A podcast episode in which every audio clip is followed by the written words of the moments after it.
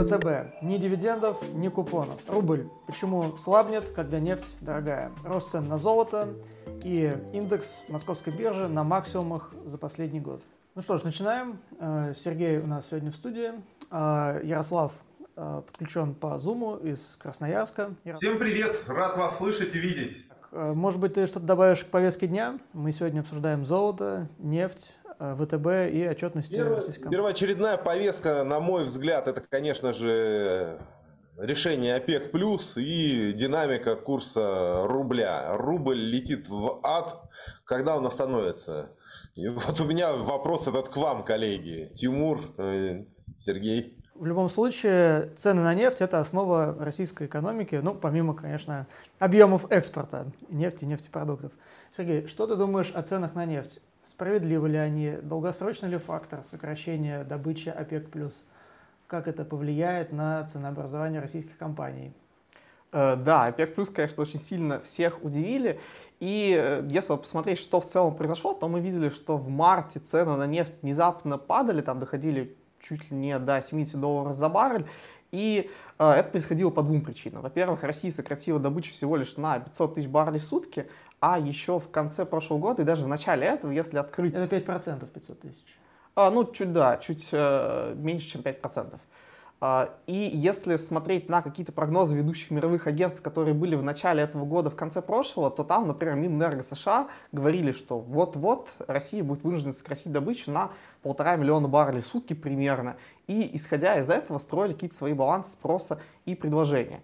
А в итоге сократили всего лишь на 500 тысяч баррелей в сутки, и вот балансы в прогнозах э, того же Минэнерго США или МЭА, они стали меняться. А, во-вторых, в марте все очень испугались банковского кризиса, его последствий на какую-то мировую экономику, а, как мы понимаем, мировая экономика, она очень тесно коррелирует с ценами на нефть. И фактически решение ОПЕК+, оно частично можно назвать таким, во-первых, превентивным к возможному ослаблению экономики, а во-вторых, компенсирующим то, что Россия сократила добычу довольно слабо. И, собственно, это мы видим и в ценах на нефть. То есть они не улетели куда-то к 100 долларам за баррель, они просто отыграли какое-то падение, которое было в марте. И я вот, когда в начале года э, считал какие-то цены, финансовый результат по нашей нефтянке, я э, предполагал, что цена на нефть бренд будет где-то 85-90 долларов за баррель в среднем по году. И э, вот действия ОПЕК плюс фактически позволили мне не снижать этот прогноз. То есть, по-моему, этот прогноз в целом актуален. А, возможно, ближе к второй половине года мы увидим цены там чуть повыше, ближе к 100 долларам за баррель, но вряд ли выше, чем 100 долларов за баррель, а, потому что постепенно рынок все-таки будет входить в состояние дефицита, то есть и ОПЕК+, плюс а, реально сократит добычу, и Китай полностью восстановит там свой спрос на нефть, а это порядка 700 тысяч баррелей в сутки год году у них может быть рост. И да, вот на этих факторах, я думаю, в среднем нефть будет 85-90 долларов за баррель по году. Сергей, а можно тогда вопрос? Э, вот ты берешь в своих прогнозах э, цену на бренд, но вот вышла статистика по средней цене на Юрлс по экспорту. И она в районе там 49 долларов. Э, тебя это не смущает? Нет, я как бы понятно, что э, как это работает. Я беру цену на бренд, я беру какой-то дисконт на э, Euros. По-моему, в среднем по году я брал 25, возможно, сейчас это там, ну, близко к тому, что э, мы наблюдаем сейчас. То есть сейчас чуть больше, чем 25, но постепенно у нас, во-первых, нефти Euros стало поменьше на рынке, во-вторых, э, новые логистические цепочки, они все-таки выстраиваются. И вот и в-третьих, да, у наших компаний появилась хорошая мотивация. То есть дисконт максимальный на Euros, он сейчас будет ограничен, то есть он сейчас 34 доллара за баррель, но к середине лета будет максимум 25 долларов за баррель. Фактически нефтяники могут продавать и с дисконтом больше, но если они будут продавать с дисконтом больше, то они будут переплачивать налогов, э, по налогам, по э, НДПИ, и э, у них фактически появилась мотивация это делать, поэтому я думаю, они фактически доведут дисконт до 25 долларов за баррель, может быть даже он будет немного и меньше. Поэтому да, если мы ориентируемся на средний бренд 85-90, то средний Юрлс вполне может быть там 60-65 долларов за баррель. То есть я ожидаю, что во второй половине а... года Юрлс будет повыше, чем... Вопрос, Вопрос тут же. Каким образом ты учитываешь э, в своих прогнозах э, ослабление рубля? Нефтянка же выигрывает от ослабления. Ослабление рубля, э, безусловно, очень сильно влияет. То есть в начале года, вот тоже, когда я считал что-то, то я закладывал более сильный рубль, и, возможно, сейчас это как раз приведет к тому, что надо будет пересмотреть некоторые прогнозы. То есть у меня у всех нефтяников зашит рубль, ну, в смысле, доллар 70, когда я это считал в декабре. Сейчас, ну, мне надо будет, конечно, посоветоваться с нашими валютными аналитиками, которые, ну, как бы, как это работает. Я иду к нашему валютному аналитику, спрашиваю, сколько будет в среднем рубль, потому что это не моя работа говорить, сколько в среднем будет рубль. Он мне говорит число. Я это число вставляю в какую-то свою модель. Но, да, действительно, нефтяники — это, конечно, одни из э, главных бенефициаров, как и любые экспортеры. И, э, на мой взгляд, вот слабость рубля — это один из главных, э, что называется, апсайд рисков — к нашей нефтянке, то есть если доллар будет устойчиво выше 80 долларов за баррель, 80 э, рублей, о, господи, рублей. Да, если э, доллар будет стабильно выше 80 рублей, то э, наша нефтянка вполне может переоцениться процентов там на 10 еще. А кто из нефтянки, вот конкретно скажи, перечисли, кого из нефтянки тарить? А, так в этом-то и суть, что Сергей закрыл все идеи. Роснефть, Транснефть, Татнефть, Лукойл, по-моему, закрыли. Лукойл прям почти закрыли. Почти закрыли. Башнефть закрыли. Все. Да, Башнефть что, что, покупать из нефтянки? Uh, да, я действительно закрыл все идеи практически, потому что, ну, как бы, что было в нефтянке? В начале года у нас был bullish view на uh, нефтянку, везде там был апсайд от 15-25 примерно uh, процентов. Сейчас этот апсайд реализовался.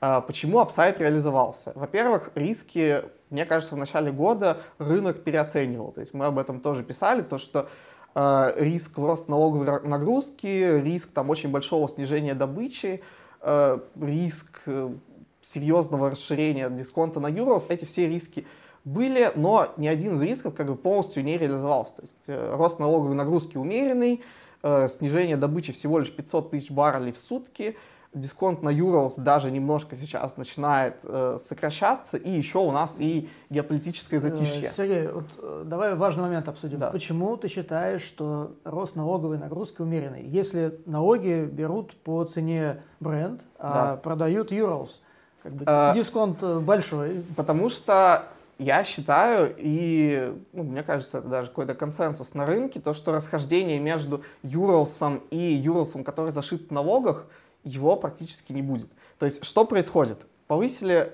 налоги, но их как бы повысили. Потому что в чем э, суть изменений? Раньше у нас был какой-то Юрлс, который считал Аргус, э, который не совсем устраивал Минфин, потому что дисконт очень большой. Сейчас у нас этот дисконт законодательно ограничен. Сначала он будет 34 доллара, потом там с июля он будет 25 долларов за баррель. А если нефтяник действительно будет продавать свою нефть с дисконтом не э, больше, чем тот, который зашит в э, законодательстве, то он не будет переплачивать по налогам. А если не будет продавать? Ну, если не будет, то будет переплачивать. Но, э, на мой взгляд, сейчас сложилась хорошая ситуация для того, чтобы дисконт рыночный Euros действительно снизился до вот этих 25 долларов за баррель. То есть сейчас он уже, ну, понятно, что точную цифру сейчас называть практически невозможно, но а, уже там Reuters недавно писал то, что в портах Индии на там пару долларов за баррель он подорожал. А, и в целом, да, я уже говорил, то, что российской нефти стало меньше на рынке. В целом нефти на рынке тоже стало меньше за счет того, что ОПЕК плюс сократили добычу. Постепенно логистические цепочки как бы новые выстраиваются, и э, вот эти вот все факторы, они приводят к тому, что постепенно дисконт на нашу нефть, он сужается. И здесь э, есть два каких-то возможных ориентира. То есть, во-первых, у нас есть пример Ирана. Э, Иран, он в разное время спокойно, как, ну, у него санкции тоже очень суровые, но он мог продавать свою нефть дисконтом, мягко говоря, не 30 долларов за баррель. Э, там вполне были дисконты 5-10 долларов за баррель. Хорошо. Это раз. И два, это то, что сейчас в Китай нефть идет, э, ESPO с Востока, она тоже идет с дисконтом 10 долларов за баррель и меньше. То есть вот этот вот супер большой дисконт, это, ну, можно считать рыночной аномалией, и ну, в целом на рынке, как бы, если спрашивать и там, не знаю, Аяра Роснефти или какой-нибудь еще компании, то они тоже думают о том, что это все-таки аномалия. Э, я согласен с этим. Потому что это неустойчиво, это создает какую-то супер неустойчивую прибыль для тех же каких-нибудь индийских переработчиков. Вопрос с логистикой. Иран находится рядом с Индией и Китаем. Ему погрузить на танкер, 10 дней пробыть, разгрузиться. Россия э, с точки зрения логистики находится в гораздо более сложном положении. Она может доставлять нефть 3 месяца туда, обратно танкер может идти 3 месяца спокойно. За 3 месяца э, нужно, соответственно, чтобы эта нефть э, не обесценилась, то есть ее э, нужно продать с определенным дисконтом просто за счет сроков поставки. Второй момент э, – сложность логистики, затраты на логистику. Э, третий момент – в СТО он давным-давно загружен. И, опять же, там дисконт может быть и небольшой, но в целом на российский экспорт это не сильно влияет. И, возможно, дисконт и не снизится. Возможно, Иран просто в более выгодном положении изначально, и там себестоимость вот этого логистического плеча гораздо более э, низкая. Да, это однозначно так, и именно поэтому мы говорим о том, что дисконт как бы при доставке в Индию, если считать его по ценам в российском порту, он не снизится до значения Ирана. То есть, э, если смотреть сейчас на то, что происходит в порту Индии. В порту Индии, там, по данным того же Рейтерса, э, дисконт был примерно 15 долларов за баррель, сейчас он 13 долларов за баррель. Э, если мы вот сравниваем с тем же ESPO или Ираном, то еще есть вот от уровня 15 долларов за баррель примерно 5-7 долларов потенциала сокращения дисконта. А остальной дисконт, который доходит как раз до 20, добивает вот до значения 25 долларов за баррель, он как раз связан с тем, что у нас и дорогая логистика, и дорогая страховка. При этом логистика тоже, она сейчас прямо аномально дорогая, но там есть потенциал тоже для снижения на, э, может быть, пару долларов за баррель, потому что ну, Россия все больше идет к тому, чтобы э, самообеспечиваться флотом и э, ну, на мой взгляд, это тоже позволит сэкономить дополнительные там 1-2 доллара. Но да, из-за логистики, из-за дорогого страхования, конечно, там дисконт 15 долларов за баррель при поставках в Индию, ну, нам ожидать трудно. Но 25 долларов это в целом реальная цифра. А сколько мы ждем нефть Urals э, во второй половине года? Э, я думаю, что диапазон 65-70 долларов за баррель это реалистичная цифра. А, тогда такой, э, такая картина, получается, складывается. Мы имеем две э, разрозненные ситуации. Первая – это общемировая с ценами на нефть. Нефть дорожает из-за того, что ОПЕК плюс сократил добычу, и это имеет свои последствия, в том числе с точки зрения общей инфляционной картины во всем мире, с точки зрения экономического роста, дороже нефть, дороже сырье, соответственно, ниже темп экономического роста. Вторая часть картины, она исключительно связана с Россией. Это бюджетное наполнение, это опять же курс рубля. И здесь мы э, не можем ориентироваться на общемировой рост цен на нефть. Он определенным образом ограничен дисконтами, вот этими логистическими сложностями. И решение ОПЕК не сильно влияет на российские э, бюджетные доходы, на российский экспорт в долларовом эквиваленте, по крайней мере сейчас. Соответственно, все так, на твой взгляд. На мой взгляд, это не совсем так, потому что э, у нас дисконт Euros, он все-таки ну, достаточно фиксированный, и э, Euros с брендом все равно имеет корреляцию там, а чуть ли единичку. потолок цен на нефть? Но мы видим то, что Китай потолок не соблюдает э, вообще, то есть он его э, до этого не соблюдал и сейчас не соблюдает. Мы видим то, что там по дружбе нефть может идти э, выше потолка, мы видим то, что Япония покупает тоже выше потолка, это как бы одобрено э, США. И здесь как бы основной вопрос, вот, который, я думаю, мы получим на него ответ, может быть, в ближайшие несколько недель, это что будет делать Индия, потому что оттуда как бы поступали достаточно противоречивые э, комментарии, то, что были новости о том, что Индия, может быть, не будет покупать выше потолка, то, что один какой-то банк индийский перестал проводить операции по российской нефти, когда она стала немножко выше потолка, э, вот это то, как раз зачем, мне кажется, надо будет наблюдать. Э, и здесь, ну, это риск для Urals. Вот. Но сейчас различия есть существенно между бренд и Urals. Да, это и факт. оно и сохранится. И рост цен на бренд, вот прямо сейчас, не влияет существенно на рост цен на Urals. Влияет, потому что когда э, бренд был там, ну, 75-80, например, у нас Urals был меньше 50. А сейчас? Потолок это 60. Вот. И, э, соответственно, когда бренд растет там, условно с 75 до 85, то Urals может вырасти с 42 до 52, например, Угу. и оставаться тоже в рамках потолка. То есть при текущих э, дисконтах и ценах на бренд, вот это вот восстановление, которое произошло в, ну, на решение ОПЕК+, оно все еще оставило Urals на границе потолка. То есть раньше мы были ощутимо ниже потолка там, на 15 долларов, ну там по статистике Минфина чуть больше, чем на 10. А сейчас мы там приближаемся к потолку. Ну, соответственно, исходя из логики наших аналитиков, э, мы видим, что ослабление рубля, которое идет вопреки росту цен на нефть, это, по сути, краткосрочная тенденция, потому что Urals также может расти, и дисконты могут сокращаться.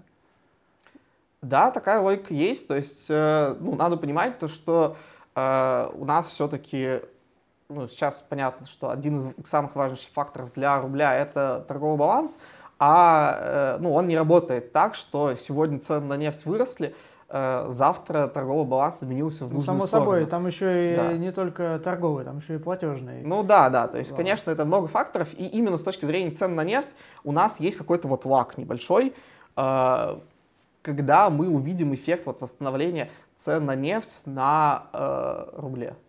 Хорошо, а, тогда вот последний вопрос по нефтянке, по российской. А, Если ситуация не изменится, если рубль будет слабым, если Юрос будет дорожать, будут ли новые целевые цены по нефтянке? И если будут, то что самое интересное сейчас, вот э, э, мы наблюдаем в секторе, что будет первым среди вот этих потенциальных идей? Да, ответ однозначно да. Сейчас в целом хочу как бы немножко рассказать про логику закрытия идей по нефтянке. То есть э, все практически акции достаточно сильно выросли, то есть там 15-25% э, в среднем рост буквально за месяц-полтора. И э, сейчас, ну, на мой взгляд, вот если ничего не изменится, если рубль там не улетит куда-нибудь вообще в неприличные места, то может быть еще одна небольшая волна роста на э, рекомендациях по дивидендам, если не будет каких-то сюрпризов. Потому что если не будет каких-то сюрпризов, то у нас там Роснефть выплачивает 18 рублей, это там 4,5% доходности, Татнефть выплачивает чуть больше, чем 21 рубль, это тоже там доходность порядка 5, по-моему, процентов. А, Лукойл может стать приятным сюрпризом, но это тоже уже консенсус, то что там может быть около 500 рублей дивидендов. И э, ну, традиционно дивиденды у нас являются драйвером роста для рынка. И вот на этом, по-моему, наша нефтянка может сделать там, порядка 5%. А, но если вот рубль и нефть, ну, фактически там рубль юро останется на примерно текущих уровнях, то на горизонте 2023 года вот такие классические нефтяники, Татнефть, Роснефть, Газпромнефть, э, они дают, ну, немножко выше, чем 10% доходности. Ну вот хотим мы покупать или нет нефтянку, если она дает чуть больше 10% доходности, когда у нас, ну, есть, не знаю, тот же Сбер, который дает еще а, выше, мне кажется, с сопоставимыми ри- рисками. Ну вот, у меня для себя локально ответ, что скорее нет. При этом, да, если у нас рублевая цена на Urals переоценится, то э, вполне можно вот, переоценить целевые цены на 10-15%. Если смотреть от- на тех, кто больше всего выигрывает от ослабления рубля, а, то, наверное, это ну, пр- практически все нефтяники сильно выигрывают. Но если смотреть на тех, кто мне больше нравится, вот, как, э, кого я могу рекомендовать купить с большей вероятностью, это, наверное, Роснефть, э, потому что у нее все-таки есть более-менее понятная история роста, у нее есть вот этот вот дорогой сорт э, ESPO, который торгуется с маленьким дисконтом, и главное, да, это э, проект Восток Ойл и достаточно низкая база 2022 года. То есть Так, 2000 подожди, а Да. долги? Если у компании валютный долг, и она платит э, дивиденды в рублях, э, и мы как бы рассчитываем на ослабление рубля, то получается, что валютный долг просто будет в рублевом эквиваленте стоить дороже. Да, но э, ну, как бы это логика корпоративных финансов. Если ты зарабатываешь в валюте, ты берешь э, долги тоже в валюте. То есть э, у Роснефти э, выручка с долгами, она как бы сходится. Они зарабатывают в валюте, они выплачивают в валюте, но э, при этом, когда как бы у тебя компания э, имеет долговую нагрузку, то у нее, естественно, динамика финансовых результатов, она как бы более резкая. То есть э, при прочих равных компания, которая сильно закредитована, она с точки зрения роста именно акций, а не EV, то есть с точки зрения капитализации, а не стоимости бизнеса, она при улучшении финансовых результатов вырастет сильнее. То есть у нас там в другом секторе есть пример Мечела, который как раз за счет своей большой долговой нагрузки может летать туда-сюда на 50%. Ну, то есть как бы больше внутреннее плечо. Да, да, именно так. Это больше внутреннее плечо э, за счет того, что частично вот у нас EV если взять какую-нибудь Татнефть, у которой отрицательный чистый долг, и Роснефть, то если стоимость бизнеса Татнефти вырастет на 10%, стоимость бизнеса Роснефти вырастет на 10%, то э, акции Роснефти вырастут сильнее за счет того, что у них как раз в EV зашита и часть долга. Надеюсь, не Понятно. слишком сложные ну, корпоративные ну, финансы. В общем, э, не любой долг одинаково вреден. Да, не любой долг одинаково вреден, как бы, когда э, ситуация с точки зрения там, выручки улучшается, Э, ставить на компанию, у которой есть долг, это, в общем-то, неплохая идея. Коллеги, интересная дискуссия про нефть и э, нефтяные активы. Но на этой неделе у нас отличились ВТБ и российский рубль. Э, Тимур, ты прогнозировал, что рубль пойдет в диапазон 80-85 рублей за доллар. И какие предпосылки дальнейшего ослабления рубля и потенциальные возможности укрепления вы сейчас видите? И вообще, почему это происходит? Сергей, есть догадки? Э, да, мы видим то, что у нас и а, есть отложенный эффект того, что в марте цены на нефть были пониже, и эффект того, что у нас продолжается какое-то восстановление импорта, и эффект того, что сейчас рынок ожидает вот продажи а, ну, частичного вывода средств иностранцами из РФ, как вот эта вот сделка с Сахалином и Shell. А, плюс явно у нас как бы сильный тренд, который стимулирует и там розничных лиц достаточно сильно а, повышать свои инвестиции в валюту. И пока вот какие-то отложенные факторы работают, на мой взгляд, ну, есть еще потенциал для небольшого ослабления рубля, то есть диапазон 80-85 выглядит вполне себе реалистично, но я думаю, то, что вот сильно слабее, чем 80 мы не увидим, и плюс э, на горизонте там одного-двух месяцев я все-таки ожидаю укрепления рубля, возвращения ниже э, а, 80 курса доллара за счет того, что да, сейчас у нас платежный баланс будет улучшаться, нефть восстановилась, Urals э, дорожает даже относительно бренд, и это, конечно, да, одни из самых главных факторов для рубля. Ну, я в целом согласен. А, единственное, важна методология. А, вот что такое вообще курс рубля? Как он определяется в таких экономиках, как Россия, экспортоориентированных? И, на мой взгляд, это просто некий коэффициент ну, в уравнении, грубо говоря. Вот есть объем экспорта, объем импорта товаров и услуг, есть отток капитала, и рубль – это то, что балансирует все эти потоки. И, соответственно, сейчас, когда мы видим, что Экспорт под давлением.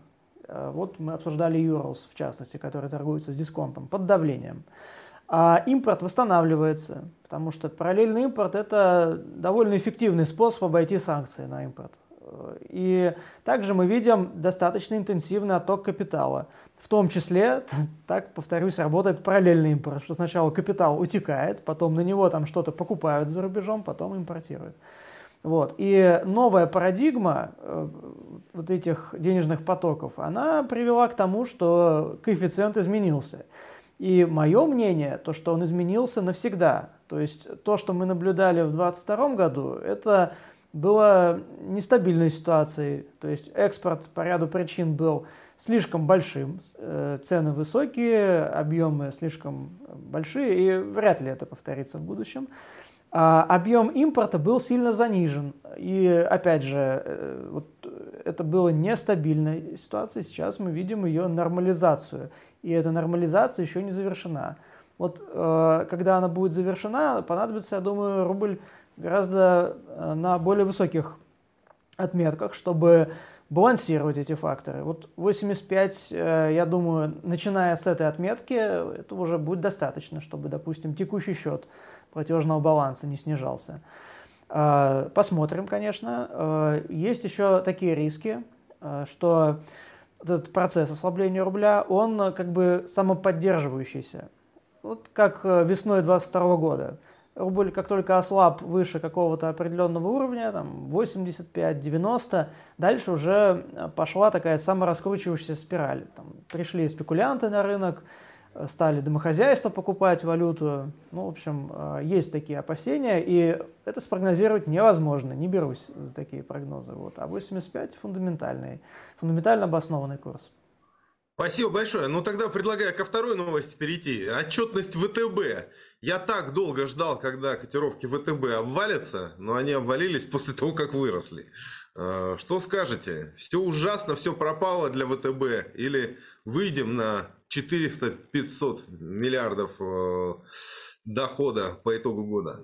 А, я думаю, здесь есть два очень важных момента в отчетности. Ну да, она, как бы это правильно сказать, отвратительная. То есть вот все, что можно было э, собрать плохого в отчетности, э, все вот эти чекпоинты, они были достигнуты. То есть э, это ну, редкий пример, только Мечел, по-моему, вот, э, может посоревноваться в таких слабых результатах. Но тут очень важно еще понимать специфику корпоративных финансов. Вот э, я видел, что много экспертов сейчас э, обсуждает, что ВТБ, да, отвратительная компания, ну, в плане отчетности. Ну, отчетность слабая, что тут говорить. Э, но она дешевая. И Э, если она заработает 400 миллиардов рублей прибыли в 2023 году, то она будет стоить, по сути, полторы годовых прибыли.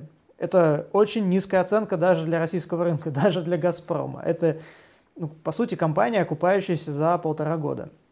А, но я все-таки думаю, что не стоит э, в данном случае ориентироваться на экстра низкую оценку. Вообще, в кризис э, очень плохая идея ставить на дешевого участника рынка. Негативная экономическая конъюнктура и кризис в каком-то определенном секторе экономики, ну в данном случае в банковском секторе, это не тот случай, когда нужно выбирать самого дешевого игрока и самого слабого. В лучшем случае такую стратегию можно выбрать, когда рынок растет и все замечательно. А ВТБ если учесть все вот эти доп. эмиссии, размытие долей акционеров, а, чтобы дорасти с точки зрения а, вот именно прибыли на акцию и стоимости одной акции до максимумов 2021 года, должен вырасти в цене примерно на 40%. Не бог весь какой апсайд. А Сберу э, еще расти более чем на 80%, на 85%. То есть ВТБ дешевый, но он э, недостаточно качественный актив.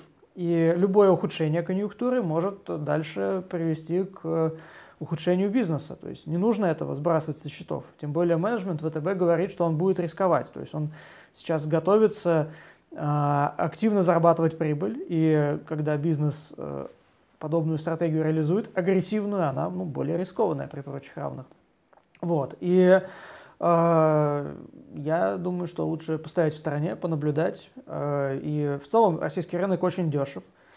Не только банки, но и банки в целом тоже недорогие. А, их можно покупать. Сбер недорогой, Тиньков быстрорастущий, с учетом быстрых просто недорогой.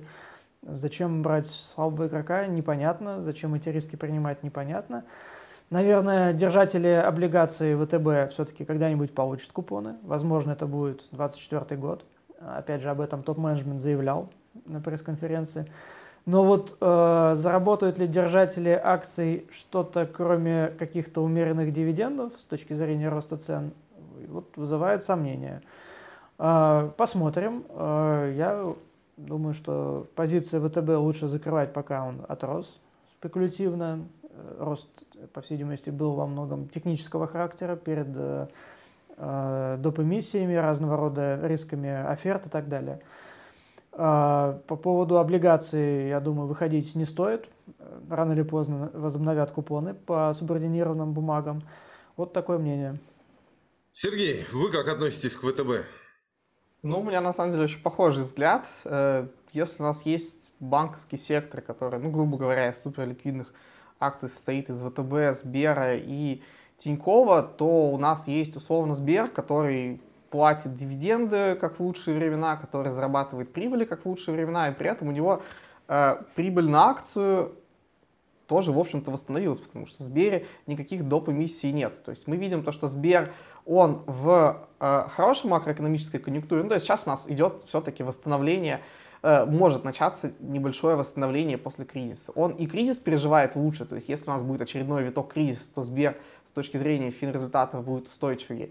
И э, сейчас уже без каких-то вливаний, поглощений, открытий и всего такого смог восстановить свою прибыльность. И есть ВТБ, который не платит дивидендов, который супер рискованный, потому что во время там, каждого кризиса он и э, зарабатывает убыток достаточно большой, и нуждается в доп. эмиссиях. И здесь вот ну, просто такой общий взгляд на то, что э, когда смотришь на график акций ВТБ, то кажется, ой, как, бы, как оно сильно упало, или на график Аэрофлота, тоже очень похожая история, но, э, к сожалению, да, когда смотришь на график, сложно сразу посчитать эффект доп. эмиссий, а с эффектом доп. эмиссий вот эта вот рекордная прибыль за первый квартал, о которой говорил Костин, это не такое уже и большое достижение. Поэтому, на мой взгляд, если вот хочется инвестировать в банковский сектор, то и Сбер, и Тинькофф это более перспективные игроки. Да, и я считаю, что макроэкономическая конъюнктура скорее будет положительная для банков. Ну вот на горизонте 23 может 24 года. А я думаю, что те тенденции, которые мы сейчас видим на рынке, именно на, в российской экономике, они очень похожи на 2020 год. То есть а, домохозяйства наращивают а, резервы, которые могут в какой-то момент начать тратить. Ну, 20, э, в 2021 году это было ослабление ковидных ограничений, сейчас ну, это может быть некоторое ослабление геополитических рисков. При этом экономика перегрета. Мы видим, что безработица очень низкая, а это она на исторических минимумах, а это очень важный показатель степени перегрева экономики. Инфляция низкая. Инфляция низкая, потому что резервы, которые создаются домохозяйствами, пока не тратятся. Но они есть, и э, любое ослабление вот, этой, э, сберегать, вот этого сберегательного потребления, оно может привести к тому, что э, инфляция резко ускорится а люди будут брать кредиты, тратить сбережения, и это хорошо в целом и для экономического роста, и в краткосрочной, как минимум, перспективе, потому что перегрев все-таки очень специфическое состояние экономики. Э, первые, как говорится, пять минут хорошо, потом уже становится холодно. Вот, э, поэтому я оптимистично смотрю на бизнес банков, э, даже если они отросли, это, ну, по сути, только начало тенденции. Ну что же, бизнес банков это бизнес банков, но на российском рынке есть и тоже интересные истории, ориентированные на внутренний спрос. Сегодня, ну, то есть вот э, сейчас у нас отчитывается в том числе Positive Technologies, и показывают просто феноменальные результаты. Я, честно говоря, даже какой-то степени удивлен. Что скажете, коллеги? А что там за результаты? Я еще не смотрел. Выручка плюс 94% год к году. Чистая прибыль плюс 218%. Объем продаж плюс 88% в году. Хорошо, но есть вопросы к доп. эмиссии. А, то есть, э, по сути, он размывает доли акционеров. Зачем растущему бизнесу доп. эмиссия то есть нужно, на мой взгляд, выбрать что-то одно. Либо ты платишь дивиденды, либо не платишь и привлекаешь капитал для развития через доп. эмиссию, а вот компания делает все и сразу. И я вижу, что это довольно специфическая стратегия. Обычно она не приводит ни к чему хорошему в долгосрочной перспективе. А, напомню, что был пример детского мира, который так делал и потом лишился капитала. А, тем более, когда конъюнктура чуть-чуть ухудшилась. Вот самолет сейчас перестал дивиденды платить. Не, не знаю, будет ли выплата в 2023 году, но пока вот не очевидно. И, в общем, вызывает э, так, такое раздвоение стратегии. Не, не вам, не нам, как говорится, и дивиденды, и рост. Это недолгосрочная, э, на мой взгляд, недолгосрочный эффект подобной стратегии. Сергей, что вы скажете? Ну, мне кажется, что сейчас позитив, он просто э, пользуется крайне позитивной для себя конъюнктурой, когда он фактически лишился конкурентов, когда спрос на э, продукцию очень сильно растет, и пока эта ситуация сохраняется, ну, можно этим пользоваться и, по-моему, еще вот в случае коррекции подбирать позитив. Сейчас там, конечно, э, есть техническая перекупленность, потому что акции супер сильно выросли. И э, да, здесь еще такой важный момент с точки зрения э, позитива, то что э, он слабо укладывается в сейчас такую идеологию того, что у нас происходит и восстановление экономики раз, и ослабление рубля, и вот такие вот супер важные факторы, которые влияют на рынок, а, а для позитива все факторы важные, они ну, скорее в прошлом. То есть все хорошее, что могло случиться для позитива, оно случилось скорее в прошлом году, сейчас он все еще а, пользуется этим.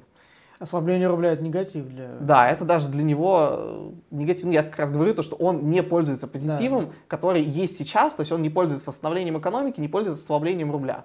Он пользуется тем хорошим, что для него случилось в прошлом году, то есть тем, что и ушли конкуренты, и спрос на продукцию очень сильно подскочил. На мой взгляд, вот этот эффект прошлого года, он еще не полностью отыгран в акциях позитива, но тут тоже важно понимать, что а, чем дальше для позитива, тем как бы скорее хуже, чем лучше. Потому что, да, самое лучшее уже Согласен. для него случилось. Я такой Но при этом оценка умеренная, темп роста высокий, и еще есть потенциал сохранить вот эти вот высокие темпы роста на горизонте одного-двух лет, поэтому я как раз считаю, что а, еще не было максимума вот, по акциям позитива, и какой-то апсайт там еще есть, по-моему, а, у нашего аналитика по теху там апсайт еще процентов 15-20. 17% дает э, Леонид Делицын, да, 2010 рублей. Коллеги, ну что же, э, давайте еще посмотрим, какие у нас были итоги этой недели. Арест Трампа. Э, как вам понравилось это шоу? Что думаете? Элон Маск делает прогноз, что арест Трампа приведет к, к безоговорочной победе в будущем на выборах президента. Я, честно говоря, не знаю, как это может влиять на хоть что-то, что мы сейчас э, обсуждали, ну вот победит Трамп, или там проиграет Байден, или победит там какой-нибудь э, племянник Кеннеди, э, который тоже сейчас э, будет баллотироваться. Ну, это настолько все политизировано и далеко от текущих реалий, ну, я просто даже не, не знаю, имеет ли смысл это закладывать в какие-то цифры или модели. А, Причем это все состоится, по всей видимости, не сейчас, а через год. Вот. И мне кажется, это больше какое-то политическое шоу, чем то, на что стоит реагировать. Ну, конечно, интересно смотреть за политическим шоу, но как бы это не про деньги история. Нет, ну здесь есть вариант, в котором э, это может принести какой-то доход, но, правда, скорее не на российском рынке. Э, ну, есть какие-то люди, которые ставят на то, что давление э, на Трампа и арест его может вызвать какие-то беспорядки в США, беспорядки в США обычно э, помогают акциям компаний, которые производят ну, там, частное оружие, как Smith Wesson какой-нибудь, немножко подрасти. То есть если вы, например, думаете, то, что в Америке начнутся беспорядки, то у них мог, может вырасти небольшой спрос на вот, ну, именно оружие, которое для физлиц, это какой-нибудь Smith Wesson. Но для э, российского рынка, по-моему, это, да, не очень интересная Я история. вообще даже не вижу какой-то взаимосвязи. Ну вот вырастут доходы Smith Wesson, но упадут общие мультипликаторы по рынку. Там же риски Ну, я не уверен, то, что э, арест Трампа это прям вещь, которая снизит массовый мультипликатор американского рынка. Ну, то есть пока что это очень локальное событие, очень которое вряд событие, ли приведет да. к раскручиванию какой-то супер масштабной спирали. Я думаю, что важнее макроэкономические факторы, инфляция, цены на нефть, э, там, принятие каких-то законов относительно налогообложения. Вот это важно. Вот как бы корень э, ценообразования. Спасибо, Тимур, спасибо. Придет Трамп, отменит все законы Байдена на ограничение добычи сланцевой нефти на федеральных землях и зальет весь мир дешевой нефтью. Сергей, я прав? Ну, такое в целом возможно. В целом это возможно. Так что будем надеяться, что прогноз Илона Маска а, сбудется, но не в полной мере. Коллеги, я предлагаю завершать наш, э, наши итоги. Да, спасибо. Всем удачных инвестиций. Сергей, Ярослав. Спасибо. До новых встреч.